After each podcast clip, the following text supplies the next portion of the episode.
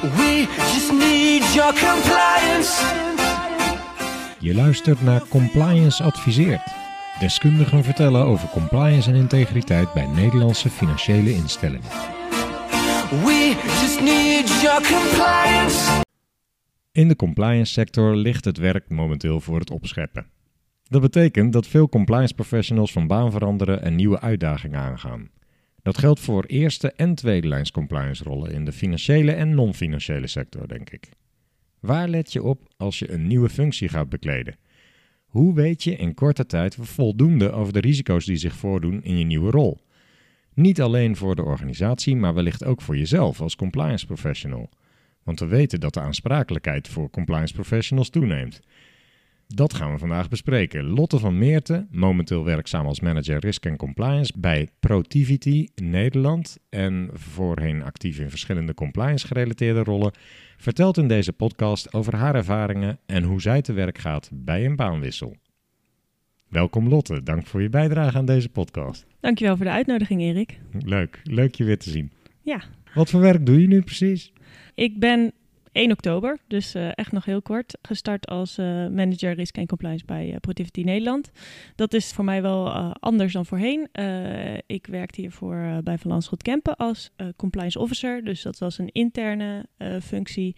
En nu werk ik als consultant. Dus ja, dat is een hele andere dynamiek, andere wereld om, in, om je in te begeven. Nou, gefeliciteerd met je nieuwe baan dan. Dankjewel. Je kunt dus nog over verse ervaring praten ook in deze podcast. Ja. Eh, heel vers, ja. Wanneer ben je voor het eerst compliance gerelateerd werk gaan doen? Ik denk eh, dat het 2018 was. Eh, ja, 2018. eh, dat was de eerste keer dat ik een tweede lijns rol had. Dat was dus bij uh, Van Landschot Kempen als compliance officer. Voor mij geldt ook eerste lijns ook als compliance in dit ja, geval. nou ja, dan, dan beginnen we een stukje eerder. Dat was in eh, 2015 of 16, denk ik. Daar ergens aan het begin van het jaar. Ik ben in 2015 afgestudeerd als criminoloog aan de VU. Eigenlijk zoals velen toen via een vriendinnetje begonnen eh, als eh, administratief medewerker bij European Merchant Services.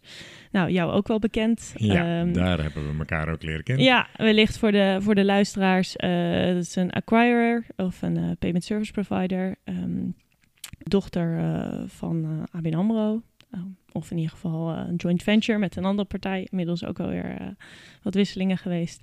En daar ben ik eigenlijk redelijk snel terechtgekomen in het eh, credit and risk team.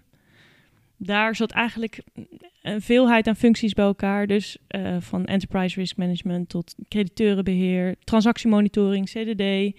En zo ben ik eigenlijk een beetje in aanraking gekomen met het vakgebied. Voorheen voor mij onbekend eigenlijk. Mede dankzij andere persoon betrokken bij deze podcast, eh Niek. Ja, Nieke Reuselaars. Ja. Ja. eigenlijk ja, is een soort van mijn passie, als ik het zo kan noemen, aangewakkerd voor dit vakgebied.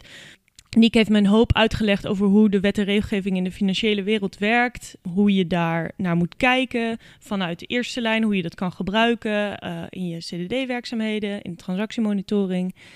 En vervolgens ook hoe je dat meer kan gebruiken als je eh, bijvoorbeeld gedrag in een organisatie wilt analyseren. Of misschien zelfs wel wilt bijdragen aan een verandering daarin. Mhm. Nou ja, jij was daar de compliance officer op dat moment, in de Mhm. tweede lijn. En zodoende ben ik eigenlijk stapje voor stapje een beetje in het vakgebied gerold. Eh, vervolgens na twee jaar de overstap gemaakt naar Van Landschot Kempen. In eerste instantie gedetacheerd. Ehm, Ik denk ook voor veel eh, compliance professionals nu iets wat ze in het verleden gedaan hebben. Het is een opstapje om een beetje kennis te maken eh, met de, met de wereld van compliance. Het is iets wat je niet per se gestudeerd hebt, denk ik voor velen. Het is echt iets wat je leert met kennis en ervaring. Misschien dat je wat achtergrond hebt in financieel recht, bijvoorbeeld als jurist. Mhm. Eh, of misschien juist van een hele andere hoek als eh, psycholoog of als In hoeverre helpt criminologie jou bij jouw werkloopbaan zo? We gaan straks wel verder over de... Maar heel even criminologie. Ja, nou, ik denk, ik kom heel veel criminologen tegen in het vakgebied, wat op zich eigenlijk opvallend is. Veel mensen vragen ook, eh, hoe, hoe, hoe is dat zo ontstaan dan? Maar ik denk dat je bij criminologie, het is een combinatie van psychologie en rechten, nou, die noemde ik net al. Ja. Ehm, je leert een bepaalde manier van denken en je leert bepaalde eh, theorieën uit de wetenschap die je enorm helpen in het compliance vakgebied om eh, bepaalde onderwerpen te benaderen, om je bewust te zijn van eh, je, je rol als compliance officer eh, binnen een organisatie, de focus te leggen op wat nou echt werkelijk belangrijk is en vooral ook, kijk, organisaties bestaan allemaal uit mensen. Mhm. En die mensen die hebben allemaal eh, gedragingen en gedrag en nemen allemaal dingen mee vanaf, vanuit thuis, maar ook vanuit de organisatie. En hoe je daarmee om moet gaan in een organisatie en wat het effect is van die mensen in groepen eh, Mhm. op de organisatie, dat is iets wat je leert eh, tijdens de opleiding criminologie. En dat Ja. is extreem nuttig in Ja. ons vakgebied, denk ik. Ja. ja, dus je bekijkt het ook wel vanuit de gedrag- en cultuurhoek. En niet per se alleen maar, eh, ik ben op zoek naar criminelen. Nee, helemaal niet. Kijk, de leer vanuit criminologie is wel dat je kijkt naar waar is het misgegaan. Mhm. Ehm, dat kan je helpen om bepaalde analyses binnen organisatie ook te doen om te zorgen dat het juist niet misgaat. Dus het is een beetje Ja. ehm, ja, een bepaalde stroom van, van denken. Mhm. En dat betekent natuurlijk, je, kijk, je kan dingen niet voorspellen, maar je kan, het is eigenlijk risicomanagement natuurlijk. Mhm. Je kan dat wel, die bagage meewegen. En daarnaast is het handig dat je eh, tijdens je, de opleiding criminologie begrijpt hoe de wet en regelgeving werkt. Ja. En dat helpt je ook enorm in maar de, de obligations te analyseren en te begrijpen van wat is er nou echt belangrijk? Waar moeten we sowieso aan voldoen eh, binnen Ja. een organisatie om eh, Klinkt als compliance. klinkt als compliance, hè? Ja, Ja, ja. naleving. Ja, Ja. precies. Volgens mij waren we nog bij Van Landschot, toch? Ja. ja, ja. Ja. En Hoe ging dat daar? Ehm, nou, ik ben daar ook in de eerste lijn begonnen. Dus eh, voornamelijk CDD-werkzaamheden. eh, gerelateerd aan, eh, nou ja, aan de risico's vanuit eh, anti-financial crime, dus witwassen, terrorisme, financiering. Heel even En- concreet, CDD-werkzaamheden bestond dus uit... je krijgt een dossier aangeleverd en je moet kijken of daar risico's zitten. Ja, nou, het zat aan de. Ik begon aan de review-kant. Dus bestaande klanten. ehm, het was een project, dus ik denk dat er zoveel banken bezig zijn met dit soort Mhm. projecten. Mhm, om te zorgen dat de dossiers op orde zijn. mhm. Ehm, en daar, nou ja, Van Lanschot Kempen is, is eh, geen, geen kleine bank, maar ook geen hele grote. Ehm, dus heel veel aspecten kwamen daar ook bij elkaar ehm, in de klantdossiers. De, op een gegeven moment denk ik dat, dat, eh, dat we daar... We gingen naar een nieuwe manier van werken. Ehm, dus op een gegeven moment eh, was mijn rol daar in principe, het was tijdelijk ook en dat was ook goed. Het ging op een gegeven moment over. Toen ben ik gevraagd of ik ehm, in de tweede lijn wilde werken op de compliance eh, afdeling. Dat was voor mij heel gunstig, want ik woonde zelf in Amsterdam en de compliance afdeling was in Amsterdam. Dus eh, Mhm. nou, een stukje dichter bij huis. Nou, laten we eerlijk wezen. Als je daar Ja, een baan zoekt, speelt precies. dat een rol, ja? Dus ehm, nou, zodoende. Dat was voor mij wel. Ik, ja, ik had dus eigenlijk alleen de uitleg van EMS, van Niek en van jou. Zo werkt het een beetje. Eh, dus het was voor mij wel een sprong in het diepe. Ja. Ehm, En je zei, het is niet echt een hele grote organisatie, dus daar heb je ook nog wel jezelf kunnen ontwikkelen misschien. Zeker. En ik denk dat dat ehm, ook heel belangrijk is als compliance officer. Zeker aan het begin van je carrière, dat je heel duidelijk aangeeft wat je, wat je denkt dat je kan. En ook wat je heel graag zou willen leren. Ehm, en dat je niet in je eentje beslissingen gaat nemen. Want sommige dingen kunnen gewoon heel veel effect hebben in een organisatie. Mhm. En als je die keuze alleen neemt als compliance officer, en zeker als jonge compliance officer, kan dat extreme gevolgen hebben voor de organisatie, maar ook voor jezelf. Je klinkt alsof je daar ervaring mee hebt. Maar Nee, stop, niet per wacht. se, maar dat we, is. Ja. we, zijn, we zijn nog nu op het traject van we lopen kort even je loopbaan Ja. door. En dan gaan we straks eh, aan de hand van eh, een nieuwe rol de waar je op reageert in de tweede lijn. En dan gaan we het hebben over de eerste lijn naar de tweede lijn. Ja. Daar heb jij dus ook ervaring mee. En we gaan het nog hebben over van een interne compliance rol naar een externe Ja. adviseurrol, zeg maar. En, Ja. en dat zijn denk ik ongeveer de smaken die er zijn. Verder met je loopbaan, wat deed je na van Lem- Landschot eh, en Ja. Kempen en wanneer was dat? Ja, nou, ik nog heel even kort inhoudelijk over eh, Van Landschot Kempen. Ah, Ehm, Mhm. Ik heb daar eh, in het... nou ja, het begon als één compliance afdeling. Dat is later eh, wat opgedeeld in, in specifieke onderwerpen en taken. Toen, toen de afdeling groeide. Ik ben altijd wel dicht bij mezelf gebleven. Dus eh, ik zat in het Anti-Financial Crime Team. Dat eh, sluit ook weer aan bij mijn opleiding criminologie. Mhm. En over de tijd nou ja, zijn er onderwerpen die natuurlijk aandacht behoeften, omdat ook heel veel vanuit de beleggingswereld binnen Van Landschot Kempen gedaan wordt. Dus daar heb ik heel veel over geleerd. En ook nou ja, het aansprekende thema ESG eh, kreeg een steeds grotere rol. Ook een Eh, leuke podcast over precies. gemaakt met Emma en Jan van Triodos. ja. Eh, dus ook dat kreeg een, eh, eh, ja, steeds meer aandacht eh, binnen mijn werkzaamheden. En ehm, dat heb ik mm, ja, 4,5 jaar eh, gedaan. En in de tussentijd veel mensen leren kennen, ook in het werkveld. Ook iets wat denk ik heel belangrijk is als compliance officer. Mhm. En toen ben ik in aanraking gekomen eh, via het Vrouw, Vrouw de Filmfestival met eh, twee van mijn huidige collega's eh, bij Portivity Nederland. Zij waren samen met andere mensen uit het veld vanuit Business Forensics bezig met het opzetten van ACFCS, Association of Certified Financial Crime Specialists, in Nederland. Mhm. Daar raakten wij over aan de praat. En hebben ze gevraagd of ik samen met hun in het bestuur wilde deelnemen eh, van ACFCS Nederland. Mhm. Nou, zo gezegd, zo gedaan. En eh, dat bestaat inmiddels denk ik ook alweer een jaar of twee. Midden in de coronapandemie proberen een netwerk op te zetten is ook nog wel een uitdaging. Ja. En over de tijd dus heel goed contact gehad met elkaar. En zo ben ik eigenlijk terechtgekomen bij Portivity. Ah, Nederland. ja, ja. Mhm. Eh, dus Ja, mijn hele carrière hangt tot op heden van via-via's eh, aan elkaar Aha, eigenlijk. Ja, ja, nou, daar gaan een paar vragen die ik voorbereid heb. Sorry. Hoe reageer je op een vacature? Die zijn er dus eigenlijk helemaal niet geweest in jouw eh, situatie. Nou ja, er moet natuurlijk altijd wel een vacature zijn die gevuld moet worden. eh, je hebt ook wel echt een sollicitatiegesprek gehad daar. Ja, ik denk wel dat de insteek heel anders is als je zelf solliciteert versus als je gevraagd wordt eh, om te solliciteren. Maar uiteindelijk denk ik dat het wel ook wel heel belangrijk is om gewoon ook eh, niet alleen gesprekken te hebben met de mensen die je al kent, maar ook met andere mensen binnen de organisatie. Ja, je moet passen binnen die organisatie. En het is leuk dat één iemand jou misschien aardig vindt. Maar misschien vindt iemand anders dat wel helemaal niet en dan wordt het niks. Dus ik denk ook dat dat wel belangrijk is als je eh, bijvoorbeeld benaderd wordt door, door een bureau om ergens te gaan solliciteren. Dat je wel met beide benen op de grond blijft staan en niet denkt dat je al binnen bent. Want zo, zo werkt het natuurlijk ook weer niet. En nou ja, Ja. is- ik zei het net ook al een beetje, maar ik denk als compliance officer is dat extra belangrijk. Dat je heel bewust bent van alle belangen die er kunnen spelen in een organisatie en de rol die jij daarin hebt als Hmm. compliance officer. Mhm.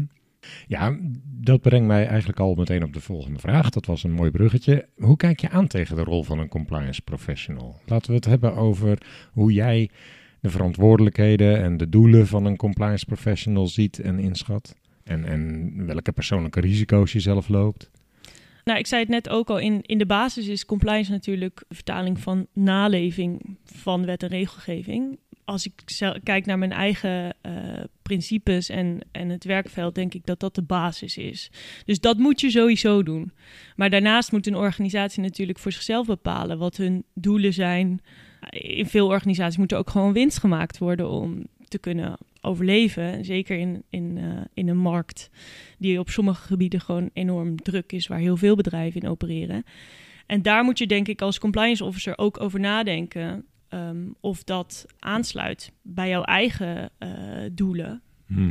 Of, Ehm, en normen en waarden, Juist, denk ik ook. Ja, Ehm, Ja, voor sommige, com- com- sommige compliance officers komt het als een schok als ze ineens inzien dat ze niet de belangrijkste zijn in de organisatie. Hè? ik denk, nou ja, ik denk dat eh, een, een oud collega van mij zei altijd: Ik ben altijd bezig met mezelf overbodig maken. En dat is natuurlijk ook een soort van Ja, streven, denk ik, Ja. in ons vakgebied. leuk uitgangspunt. Ja. Ja, ehm, uiteindelijk eh, eh, zijn we, denk ik, je bent onafhankelijk. zo voor zover dat gaat, want je wordt natuurlijk wel betaald door een organisatie. Je hebt het nu over een tweede lijnrol, hè? Over, als, ja, Ja, als compliance officer in een tweede lijnsrol. Dat je onafhankelijk bent of moet nastreven. Je kan het nooit helemaal zijn. Maar dat je wel, eh, je bent ondersteunend aan de doelen van het bedrijf. En alle kernwaardes en missies die, die daar om, omheen hangen. En de cultuur die daaruit voortkomt. Dus als jouw eigen normen en waarden daar helemaal niet bij aansluiten, dan lijkt het me een heel slecht idee om voor zo'n organisatie te gaan werken. Mhm. En dat geldt niet alleen als compliance professional, denk ik, maar eigenlijk voor alle medewerkers binnen het bedrijf. En uiteindelijk probeer je te ondersteunen om binnen de gestelde kaders, en dan niet alleen de wet en regelgeving, dus de naleving, maar ook de andere kaders die gelden binnen een organisatie. Dus hoeveel risico wil een organisatie nemen om de doelen te bereiken? Ehm, om daar in dat speelveld en ook nou ja, de, de, de mensen eh, binnen de organisatie die dat gezamenlijk proberen te bereiken, om daar je weg in te vinden binnen jouw eigen normen en waarden. Mhm. En ik denk dat dat altijd de dynamiek is. Maar dat praat ik eigenlijk niet alleen over compliance professional, maar voor alle medewerkers. Dat je moet zorgen dat de medewerkers passen binnen de cultuur en de kerndoelen en eh, Waar je met z'n allen naar streeft. Precies. En als dat niet werkt, dan, dan eh, ben je sowieso niet overbodig. Want dan ben je denk ik heel hard nodig eh, binnen een organisatie. Nou ja, dat is mooi om dat zo neergezet te hebben. Want ik, daar kan ik me ook wel in vinden. Maar hoe weet je dat voordat je ergens begint? Waar, waar let je dan precies op? Stel, jij wordt gevraagd voor een rol bij een financiële instelling. Hoe ontdek jij dan of dat gaat passen? Eh, ik denk dat, de, dat, er, dat er twee aspecten zijn. Eh, nou, eigenlijk drie. Eh, er is tegenwoordig in de huidige tijd super veel informatie te vinden over bedrijven. Zeker over beursgenoteerde bedrijven of non-profit organisaties. Die hebben allemaal publicatieverplichtingen. Dus ik denk dat het heel belangrijk is dat je goed inleest. Dus je gaat een open source Zeker. onderzoekje, KYC-achtig doen. Precies. Mhm. Ehm, know your employer, maybe. Ja. ehm, om het zo te framen. En daarnaast denk ik dat je heel goed moet luisteren. Dat is sowieso denk ik een skill die je als eh, compliance professional moet hebben. En ik denk dat het heel erg belangrijk is dat je ook vragen stelt. eh, en jezelf ook durft uit te spreken. Dat is eigenlijk de hoe. Maar waarop let je dan precies? Of waar, wat, wat trekt jouw aandacht dan? Waar ga je naar op zoek? Ik denk dat dat ook een zoektocht is als je jezelf eh, steeds beter leert kennen. En ja, het klinkt misschien heel abstract, maar ik denk dat heel veel ook een beetje op gevoel gaat. Intuïtie, Ja, ehm, dat leer je ook in de loop der tijd. Maar ja precies. is het wel eens voorgekomen dat je gevraagd werd voor een rol en dat je die toch maar niet hebt genomen omdat je dacht, nou, dit zint mij niet? Nou, eh, ja, dat brengt ons een beetje op een ander onderwerp. Ik denk dat er heel veel ehm, com- compliance professionals in, a- in alle, of misschien zelfs ook andere eh, mensen gevraagd worden voor bepaalde rollen via Mhm. voornamelijk LinkedIn.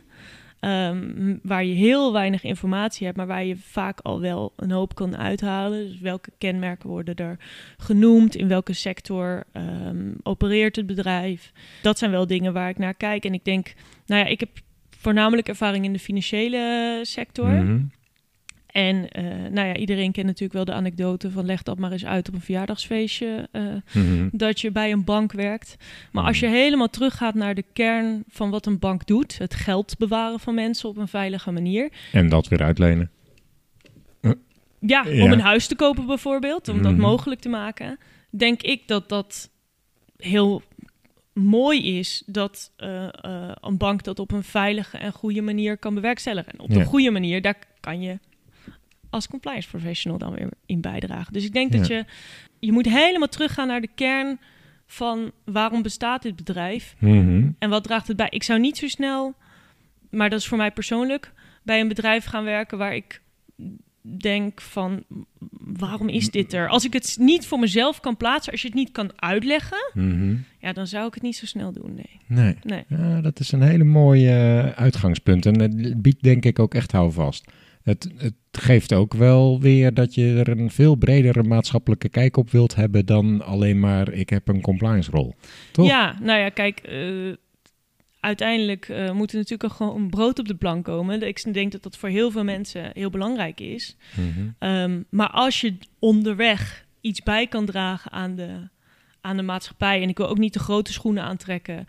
eh, ook al is het maar een heel klein beetje... Je eh, kunt doen wat je in je, in je macht Precies, hebt liggen. en, ja. en daar heb je natuurlijk ook verschillen in. Je kan, je kan denken, dus, ik ga bij een organisatie werken die alleen maar een betere wereld nastreeft. Ehm, maar niet iedereen kan ook bij een organisatie werken die alleen maar een betere wereld nastreeft. Hmm. En alles gaat ook in stapjes natuurlijk. Nou ja, je zou ook kunnen denken, ik ga bij een organisatie werken die nog niet een betere wereld nastreven. En daar ga ik gewoon de wereld verbeteren. Dat Mm, kan, maar dat moet dan dus wel aansluiten bij die doelen van die organisatie. Want Ja. ik denk als, nou ja, ik, dat is natuurlijk anders als je eh, in het bestuur zit van de organisatie. Dan kan je dat misschien nastreven. Maar anders is je, je moet goed nadenken over je beïnvloedingssfeer. Ja. Hoeveel invloed heb je als compliance professional, vind je? Ehm, dat ligt heel erg aan hoe de organisatie is ingericht. Ik heb daar op zich hele goede ervaringen mee. Dus ik denk ook dat dat dus weer is dat je jezelf moet uitspreken van wat wil je en wat vind je belangrijk. Mhm. En dat dat gehoord wordt. En als dat niet gehoord wordt, moet je ook zelf nadenken van blijf Hmm. ik dan? Maar als je wel gehoord wordt, kan het zijn dat je als compliance professionals onderdeel van een team best wel veel invloed heeft. Zeker als het hoofd, de chief compliance officer, jouw mening steunt en Mhm. eh, ja, of jij zelf die chief compliance officer bent.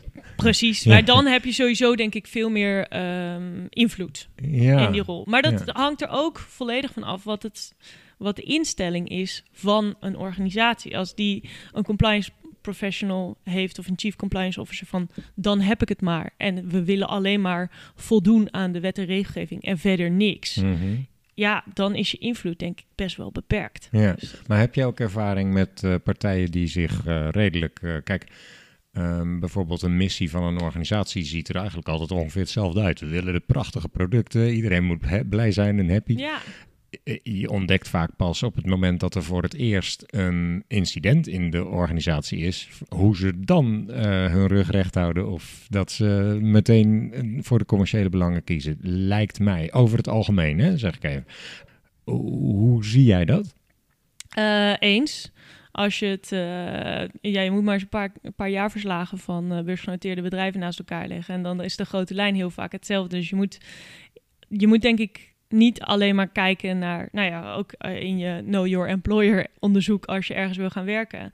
Dat je niet alleen gaat kijken naar wat heeft de organisatie zelf geschreven, maar je moet meerdere eh, bronnen betrekken. Hm. Eh, dus zijn er incidenten geweest? Bijvoorbeeld Mhm. ook, en hoeveel dan? En ja. wat is daar vervolgens mee gebeurd? En kan je dat überhaupt uitvinden wat daarmee gebeurd is? ja, precies. Vaak is toch de essentiële informatie pas beschikbaar op het moment dat je daar binnen zit, volgens mij. En, maar oké, je kunt op basis van open sources behoorlijk wat te weten komen over hoe integer zo'n eh, organisatie is. Wil jij dan liefst in een gespreid bedje terechtkomen, waar je als compliance officer eigenlijk gewoon, eh, nou het gaat hier lekker en ik hou gewoon de boel verder een beetje in de gaten.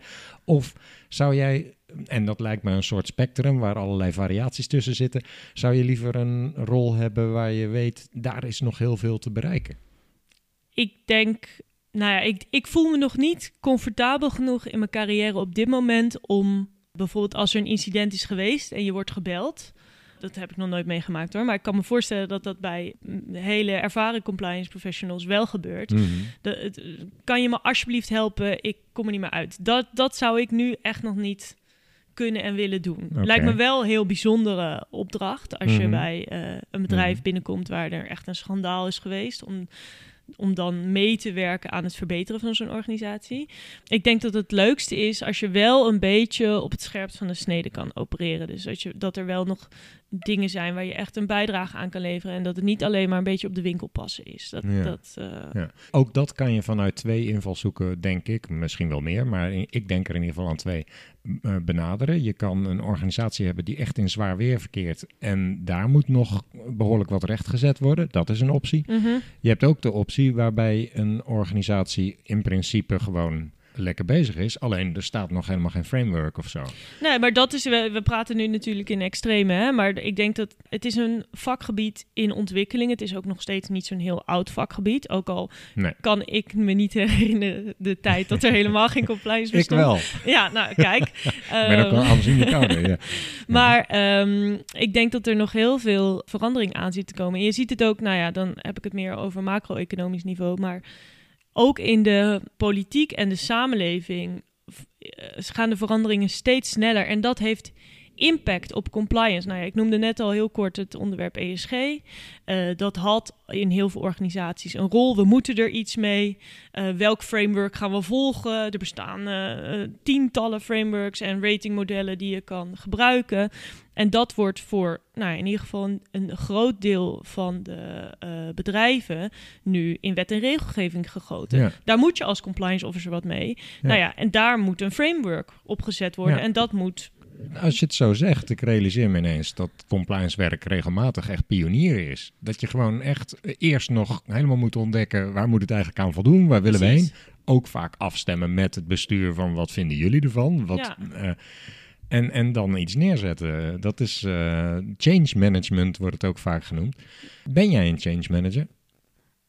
Ik ben wel benieuwd wat jij verstaat onder een change manager, voordat ik daar een antwoord op Ik geef. vind het zo leuk aan jou, dat- en dat waardeer ik zeer, dat je heel dicht bij, bij jezelf blijft en ook kan aangeven, mm, ja, wat versta je dan onder? En dat is eh, ook eh, compliance denken volgens mij. Maar Dankjewel. ja, wat ik daaronder versta is dat soms staat zo'n organisatie al en dan komt er een nieuwe wet en regelgeving. Dat betekent, je had het over gedrag van mensen, dat ze hun gedrag zullen moeten gaan aanpassen. Want ze moeten op een andere manier een klant binnenhalen of ze moeten op een andere manier nadenken over de risico's. Dat komt toch ook vaak bij compliance terecht om dat in te voeren. Om zo'n beleid te bedenken, om daar eh, procedures eh, in ieder geval aan te sturen. Want in principe is procedures schrijven weer een eh, afdeling die dat zelf zou moeten doen, kunnen en doen. Naar het beleid dan. En daar dan weer controles op doen. Dat betekent change management voor mijn gevoel.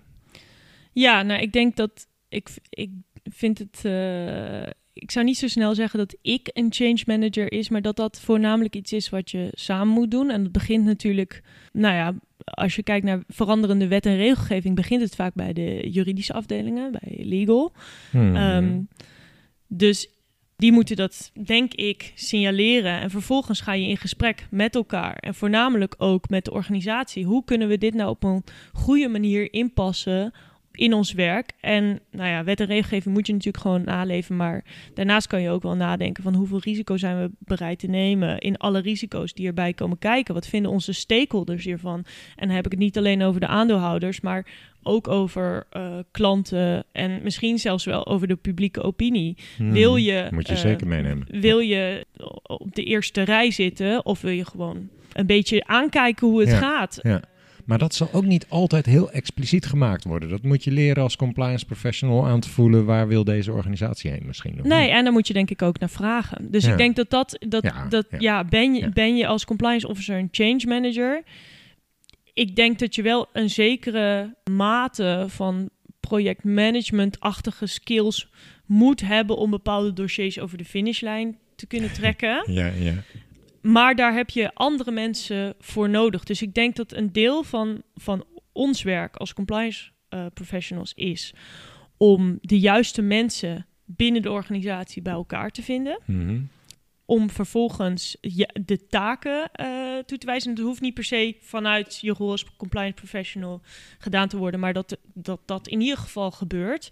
Zodat iedereen zich ook bewust is van de rol. En vervolgens kan je dat gaan, een soort olievlek, uitspreiden over de organisatie. Mhm. En dan hebben we vervolgens weer een taak om te kijken van hoe verre is het nu ingebed in de Ja. organisatie, denk Ja. ik. Dus ja, change manager, nee, maar wel, je hebt wel een rol in het change management. En uiteindelijk, ja, moet dat ook gedragen weer worden door de top van het bedrijf natuurlijk. Hm. Het, je kan niet als eh, legal en compliance samen zeggen, nou, we gaan, we moeten dit doen, jongens, en dat iedereen dan schoorvoetend zegt, nou, oké, dan. Nou dat ja, zal wel vaak gebeuren, mhm. maar er moet op een gegeven moment wel een kant erin komen. Dat ze het ook echt intrinsiek gemotiveerd willen, bedoel? Precies, ja. Is dat echt een voorwaarde?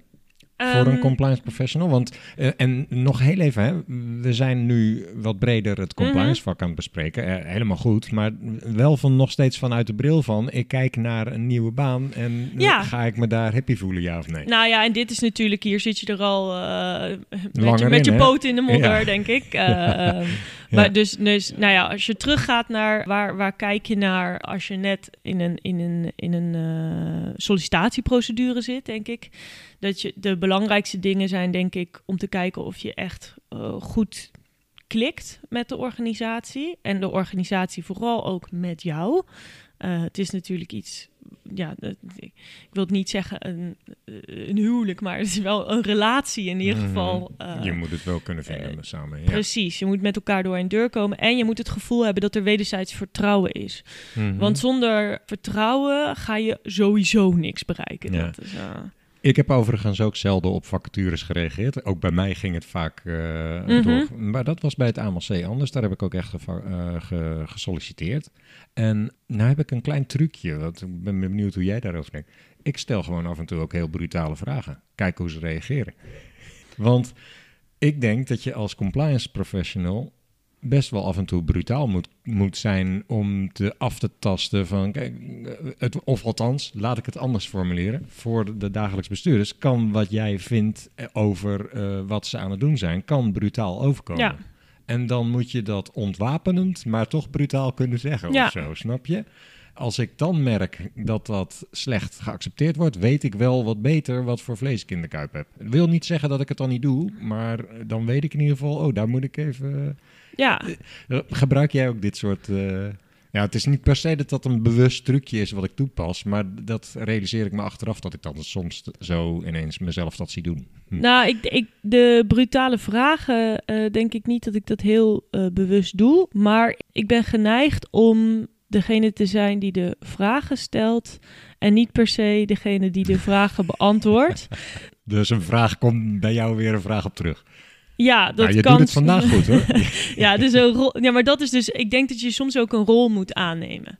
Ja, en dat, voelt dan zeker. bijna een soort van theatraal. Dat is het denk ik niet. Of Ehm, onnatuurlijk. of onnatuurlijk, inderdaad. Iets wat niet per se in je eigen eh, karakter zit. Maar ik denk dat je dat wel kan trainen. En in een sollicitatiegesprek moet je wel beseffen dat als je, zeker als je met een recruiter aan tafel zit, dat die heel veel van, van jou wilt weten. Dus als jij wat van de organisatie wilt weten, of van die recruiter, of van iemand anders, moet je het zelf vragen. ja, en dat is waar. kan Zeker. voor sommige mensen onnatuurlijk zijn. Dat kan een brutale vraag zijn of een, of een niet brutale vraag. Ehm, maar ik denk ook dat je soms ehm, dingen kan triggeren door zelf iets te vertellen. En Mhm. dan, Kijken daar- hoe de reactie wordt. ja, en dat te prikkelen bij iemand anders. Maar wat zou nou de centrale vraag zijn die jij dan zou stellen aan zo'n recruiter over die organisatie? En om, om te kijken, die situatie zou ik willen vermijden, dat wil ik wel bereiken. Is, eh, kan je daar iets over zeggen? Nou, ik denk dat het misschien de recruiter niet altijd de juiste persoon is om dat aan te vragen. Zeker niet als het een externe recruiter is. Oké, dus ik zou, zou, wie zou ja, ik zou er altijd naar streven dat je sowieso iemand spreekt binnen de eigen organisatie Ja. voordat je ergens ja of nee op zegt. ja, dat zal toch ook bijna altijd wel gebeuren, anders vind ik, Ik het sowieso het. eigenaardig. Ik hoop Ja. het, ja, Ja. ja. precies. En ik denk dat je, dat je aan diegene vooral heel goed moet. Nou ja, ik denk misschien dat een hele simpele vraag als: wat doe jij op dagelijkse basis? En dat je daar dan op kan doorvragen en doorpakken van. En daar dus de kernpunten van, van wat mij betreft een compliance programma kan uithalen. Mhm. Kijk, als iemand gaat vertellen over wat doe jij op een dag, dan blijf je heel vaak in algemeenheden hangen. Maar als je Mhm. daar goed op doorprikt en Ja, doorvraagt, ja. dan kom je denk ik wel tot de kern. En als je mensen comfortabel kan laten voelen om te gaan vertellen, nou, ik denk dat jij daar inmiddels specialist in bent geworden als podcastmaker. Eh, dan komt dat eh, natuurlijk en dan kan je heel veel eh, uitvinden en open vragen stellen. Hè? Hmm. Mhm. Het is eigenlijk ook, ja, Maar waar zoek jij dan precies naar? Dat wil ik toch. Nu vraag ik ook door. Hè? Want je gaat vragen stellen. Wat doe jij precies? Maar dan krijg je een verhaal over wat iemand in een dag doet ongeveer. ja. Waar ben je dan speciaal naar op zoek? Nou, ik denk dat je voornamelijk eh, moet vragen wat er voor die organisatie belangrijk is. Wat zijn Ja. de prioriteiten? Mhm. Ehm, wat zijn eh, de hoofdpijndossiers? Misschien ook wel een goede vraag. Ik weet niet of daar in sollicitatiegesprekken echt heel erg over wordt uitgeweid. Want vaak zijn dat ook ja, de, de dossiers die, waar misschien nog het probleem niet helemaal duidelijk is. Of, Mhm. ehm, Dus daar hou je nog wel een beetje reserve van nou, wat ik Ja. hier te horen... Ik kan het vragen, maar wat ik te horen krijg... ja, is- je weet, het- je weet het gewoon niet. Maar als je het niet vraagt, weet je het sowieso Mhm, niet. Dus mhm. ja. Ja. Oké. Nou, dat, dat geeft een beetje een lijn van eh, welke kant jij op zou gaan zoeken. Ehm, dat additionele informatie verzamelen, hè, waar we het over gehad hebben. Zijn er nog andere bronnen waar jij dan uit put?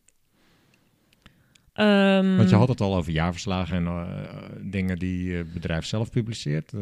Nou ja, ik, ik denk dat je belangrijkste bron is eigenlijk ook je con- contact die je al hebt. Kijk, ja, j- jij zei het zelf ook al. Als je met iemand al een goede connectie hebt, dan denk ik dat dat je, misschien wel je belangrijkste bron is. Want diegene zal je misschien ook wat meer informatie geven dan je uit publieke bronnen of Mhm. in een sollicitatiegesprek zou hebben. Want ja. ik denk dat het altijd goed is om ook even om je heen te vragen. Ik denk ook dat als je begint aan een nieuwe baan, en dat geldt eigenlijk denk ik voor een ieder, niet alleen voor compliance professionals, om, om voor, als je in sollicitatieprocedure zit, om ook in je eigen omgeving, dus je familie, je vrienden, om het gesprek aan te gaan Hm. en, en daar te zeggen van, van ik ben hiermee bezig. Ook al weet je nog niet of het gaat slagen, want heel vaak wordt daar niet over gesproken. Het is een beetje een soort ta- taboe onderwerp. Want wat als ik die baan Ja, nou niet ja. kreeg? Ja. Nou, ik heb een heel goed gesprek gehad met een eh, vriendin van mij. En die ging mij ondervragen van waarom wil je dit nou? En, en, en waarom vind je dit nou zo'n leuk bedrijf? En ja, perfect. Goede vraag. ja, maar dat, dat, dat Sparren dus. laat je Ja. nadenken over ehm, ja, waarom wil ik dit überhaupt? Waarom wil ik eigenlijk wisselen? Waarom wil ik weg bij mijn huidige organisatie? Wat, wat, wat, wat ja, waar zit dat hem in? Ja.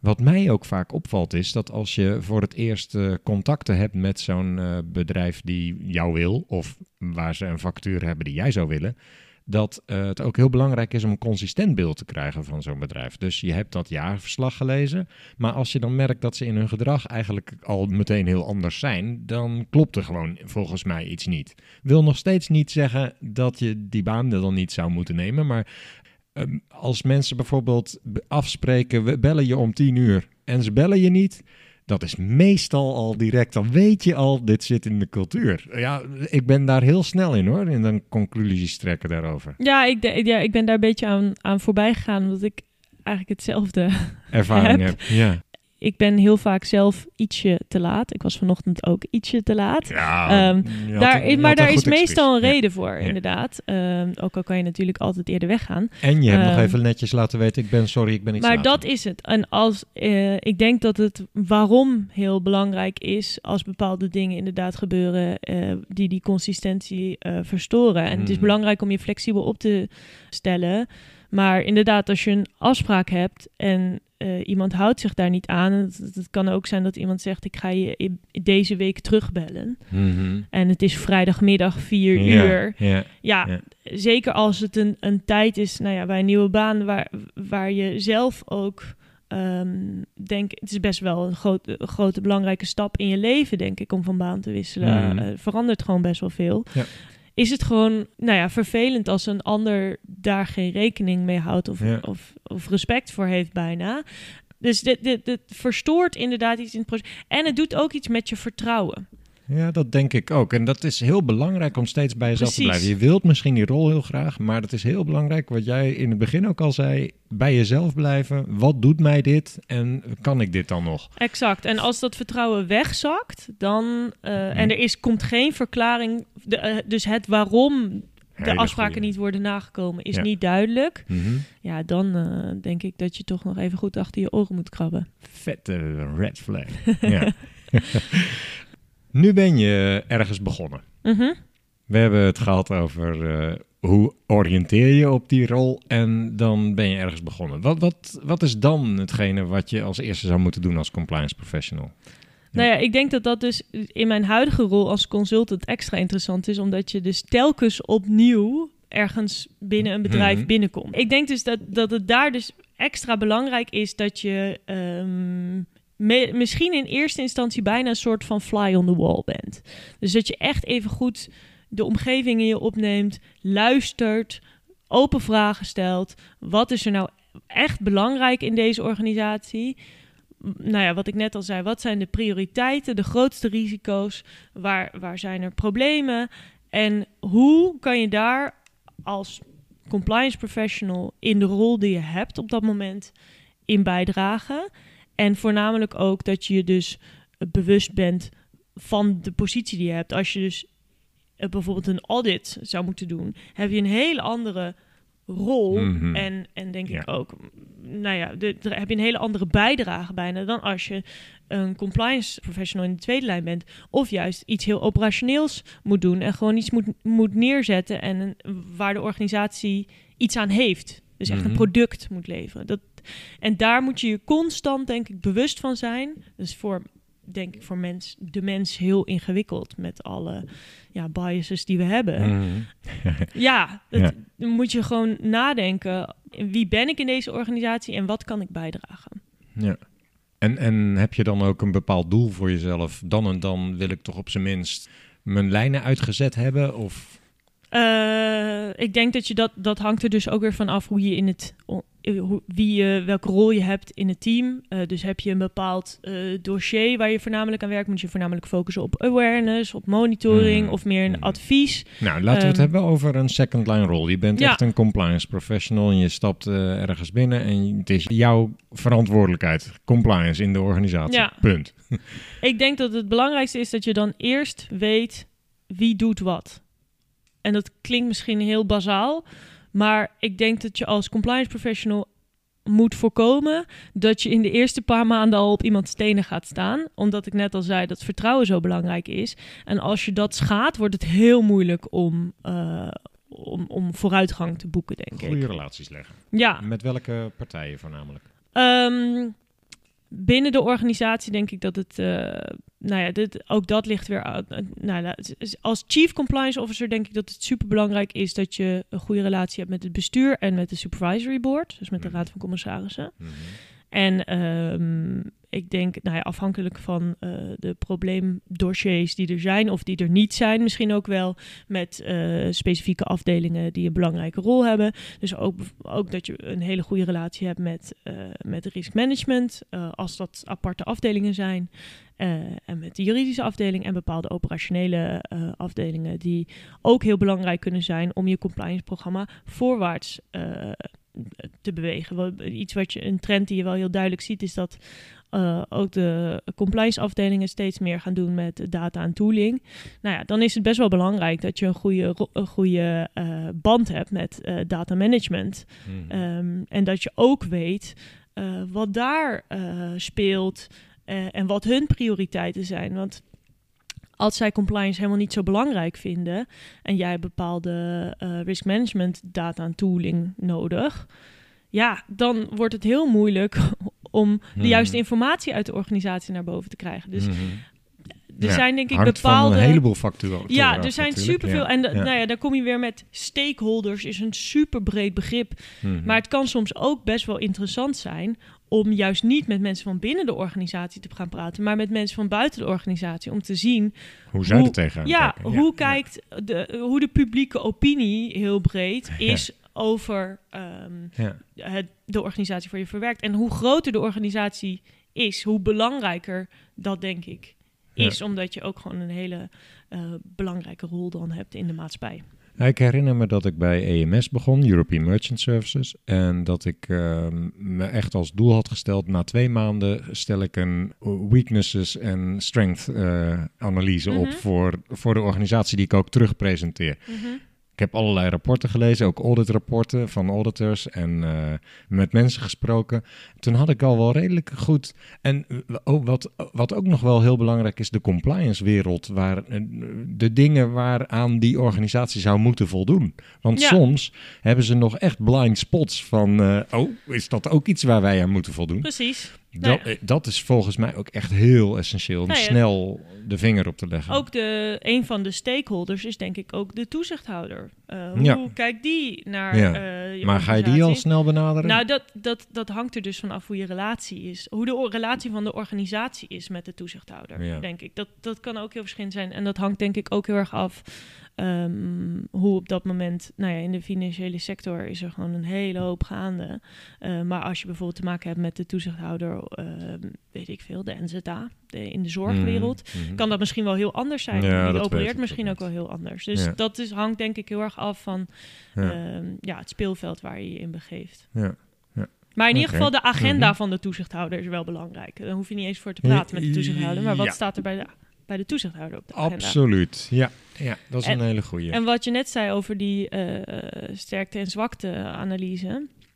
Ehm, als je die maakt na twee maanden, maar eigenlijk niemand zit erop te wachten, dan leidt dat ook niet tot. Dus je kan wel heel eh, hard van stapel lopen en allemaal dingen gaan maken en produceren. Maar als je stakeholders daar niet op zitten te wachten, ja, dan. Ja. dan Maar het is de vraag waarom jouw eh, rol dan eh, vakant was. Ja, precies. Maar als er, als er, als er, als er ehm, eh, ik denk dat het heel belangrijk is, hè, zo'n zo'n sterkte en ja, zwakte analyse. Misschien moet je dat goed, ook wel zelf. Al doe je het alleen maar voor jezelf. Nou dat ja, ja. Oké, maar misschien moet je jezelf ook wel gewoon echt positioneren van hier ben ik en ik heb dit te vertellen hier Tuurlijk, straks. tuurlijk, tuurlijk. Dus dat, dat, is een, dat is een wisselwerking. Ja. Ja. Zoek je dan ook contact met een eventuele voorganger? Als jij als externe nu bij een organisatie binnengaat, dan is dat misschien wel degene die- waar je het meest eh, mee zou willen praten eerst. dat kan. Eh, maar dat hangt er natuurlijk wel heel erg af van, en dat weet je niet altijd, eh, wat er gebeurd is binnen zo'n organisatie. Hm. Als iemand heel onplezierig is weg- weggegaan, om wat voor reden dan ook, kan het, Kan het ook een gekleurd beeld Ja, zijn? Oké, precies. Ja, dat neem je wel mee dan. Maar Dat kan. Dus Ja. het, is, het is ook iemand binnen het hele speelveld eh, die hem wellicht kan helpen. En ik denk, nou, we hadden het voor de, voordat deze podcast eh, begon over ehm, dat, dat, dat je heel vaak dezelfde mensen tegenkomt in de compliance wereld op events en Mhm. dat soort dingen. Mhm. Dus ik denk dat het ook heel vaak iemand is die je misschien wel kent of via via een beetje kent. En dan kan het zeker heel nuttig zijn om iemand eh, te vragen en, en inside information Mhm. te krijgen. Mhm.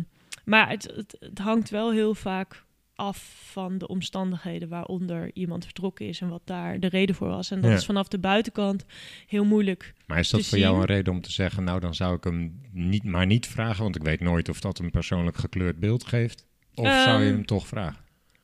Ik denk. ehm, Of haar?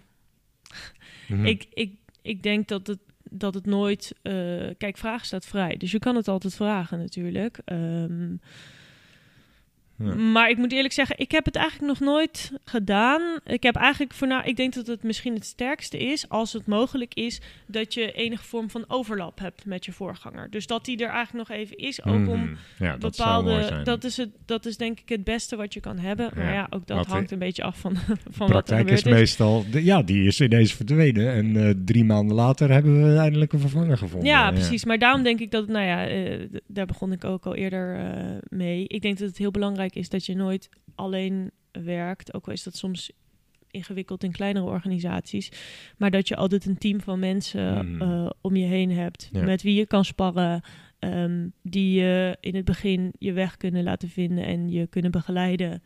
Ehm. En dat hoeft niet alleen binnen de compliance organisatie, eh, um, ja, binnen het compliance team te zijn, maar het kan ook mensen die eh, in andere teams werken, maar wel een belangrijke rol hebben. Ja. En van Landschot, daar had je zo'n grote team, toch? eh, ja, En, en daar heb jij dus, vertelde je, de overstap gemaakt van eerste naar tweede lijnsrol. Kun je iets vertellen over hoe dat eh, beviel? Eh, ja. Wat overkwam je? Nou ja, dat, dat, ik denk dat, dat het belangrijkste is, is dat je dus in eerste instantie echt ehm, bijdraagt aan, aan het behalen van de doelen van de organisatie. Ehm, als zijnde, eh, je bent, wij zijn allemaal een soort van human capital, dus je werkt voor hetzelfde doel. En vanuit de tweede lijn, nou ja, ik noemde net al de onafhankelijkheid eh, en de adviserende rol die je ook heel vaak hebt. ehm, ben je wel bezig met het behalen van de doelen van de organisatie, maar kijk je meer vanuit een risk management bril heel vaak. Ehm, dus je staat wat meer aan de zijlijn.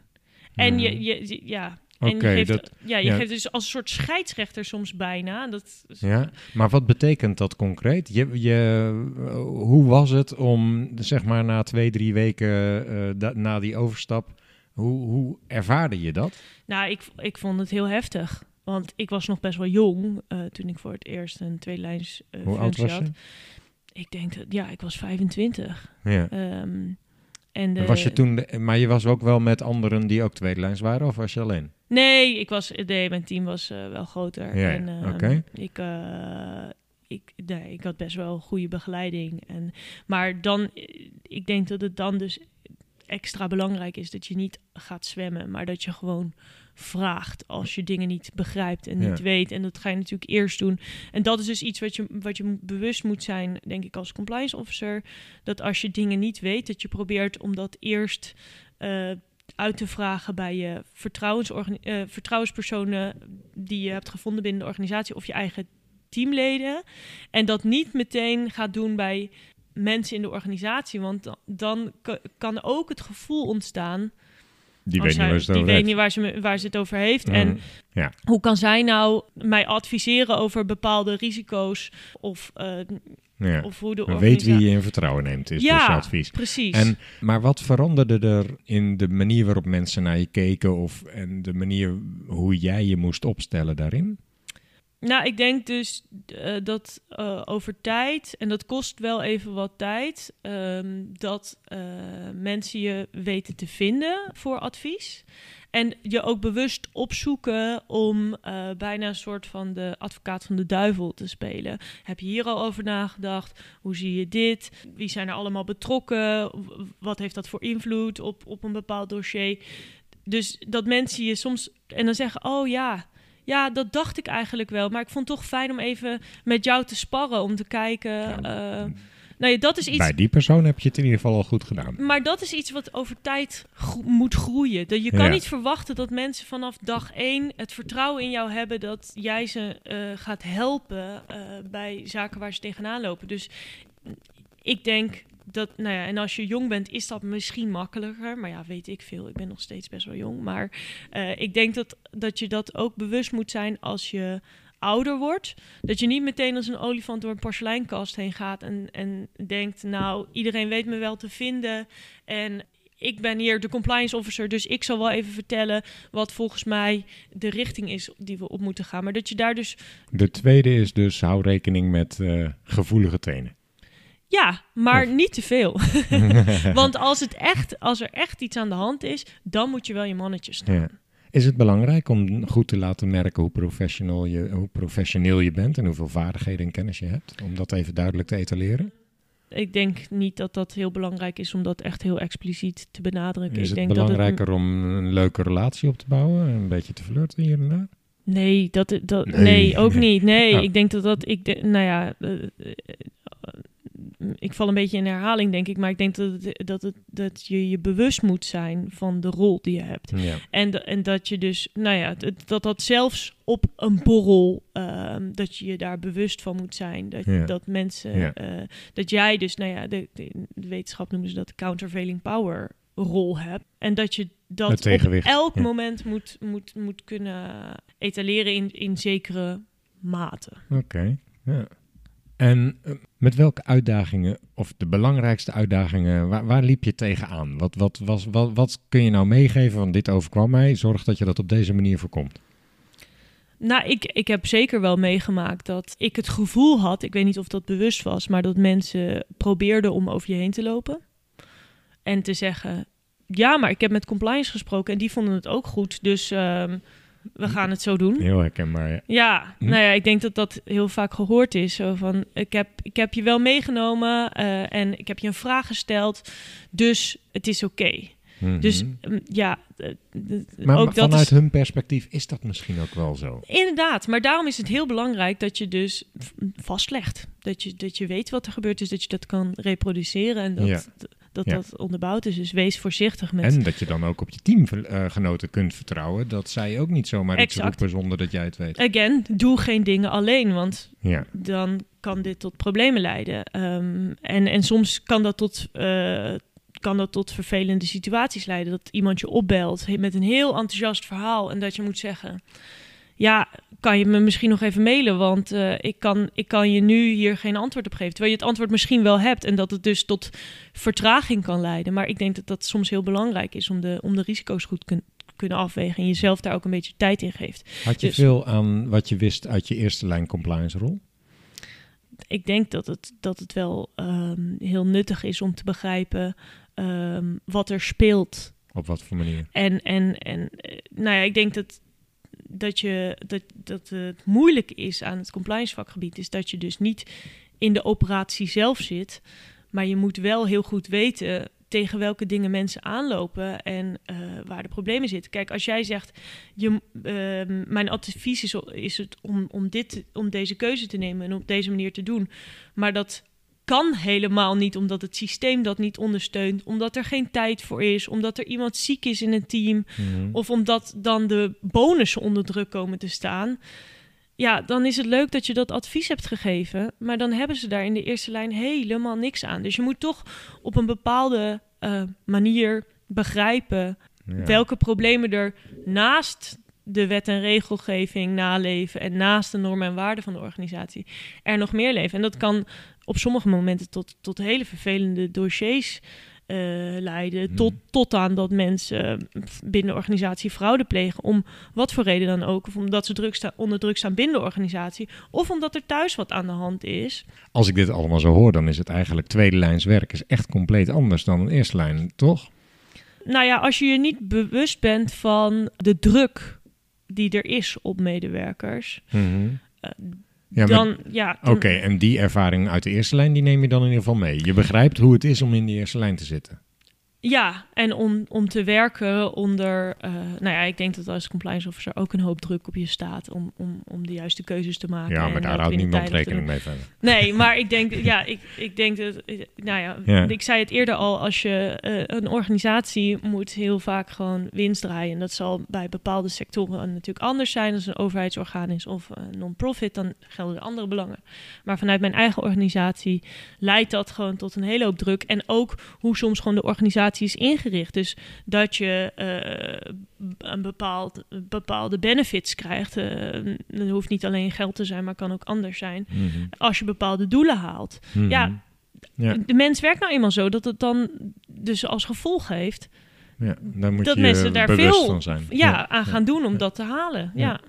Hey Lotte, ehm, ik kijk naar de tijd en ik denk, nou, misschien moeten we toch maar eens langzamerhand gaan afronden. dat is goed. Mhm. We hebben uitgebreid besproken hoe het is om in een nieuwe baan of je te oriënteren op een nieuwe baan en hoe het is om ergens te beginnen in zo'n nieuwe rol. Ik hoop dat luisteraars onze persoonlijke kijk daarop eh, kunnen gebruiken om daar eh, ja, te doen wat ze er zelf mee willen. Want hè, wat we al vooraf zeiden, we kunnen hier geen uitgebreid scripten schrijven, zo ga je te werk. Nee. Het zijn gewoon persoonlijke ervaringen. Blijf bij jezelf. Dat heb ik ervan meegenomen. Is er nog een laatste boodschap die jij zou willen meegeven? Nou, ik denk dat het zowel voor interne als externe eh, compliance officers in ieder geval geldt, maar misschien wel voor meer mensen. Wat, wat ik wel echt geleerd heb, is heb een beetje geduld, Ehm, maar hou je eigen rug recht. En vraag ook geduld van anderen. En dat is natuurlijk ook wederkerig. Hm. Als jij tijd nodig hebt om een beslissing te nemen, heb je gewoon tijd nodig om een beslissing te nemen. Ja. En die moet je dan ook gewoon nemen. Dat is trouwens ook een leuke, want ik heb ook geleerd in de loop der tijd. De- heel vaak zit je dan in een meeting of eh, krijg je een mailtje. de- voel je je meteen verplicht om daar eens even Ja. te laten weten hoe jij daar naar kijkt. Maar het is een hele goede tactiek om te zeggen... over twee dagen heb je mijn antwoord in je mailbox... of kom ik even vertellen hoe het zit. Ik Verlicht een hoop druk voor jezelf. En als je het duidelijk zegt, is het ook vaak prima. Acceptabel, ja. Ja, ja. ja. Ja. Die druk leg je jezelf erop. ja. Dan gingen we alsnog nog iets leuks... eh, maar dat meer een- eigen ervaringen. En eh, leuk om dit te hebben besproken met je, Lotte. Dankjewel. En heel veel succes in je nieuwe baan natuurlijk. Dankjewel, Erik. Compliance. We just need your compliance. Je luistert naar Compliance Adviseert. Deskundigen vertellen over compliance en integriteit bij Nederlandse financiële instellingen. We just need your compliance.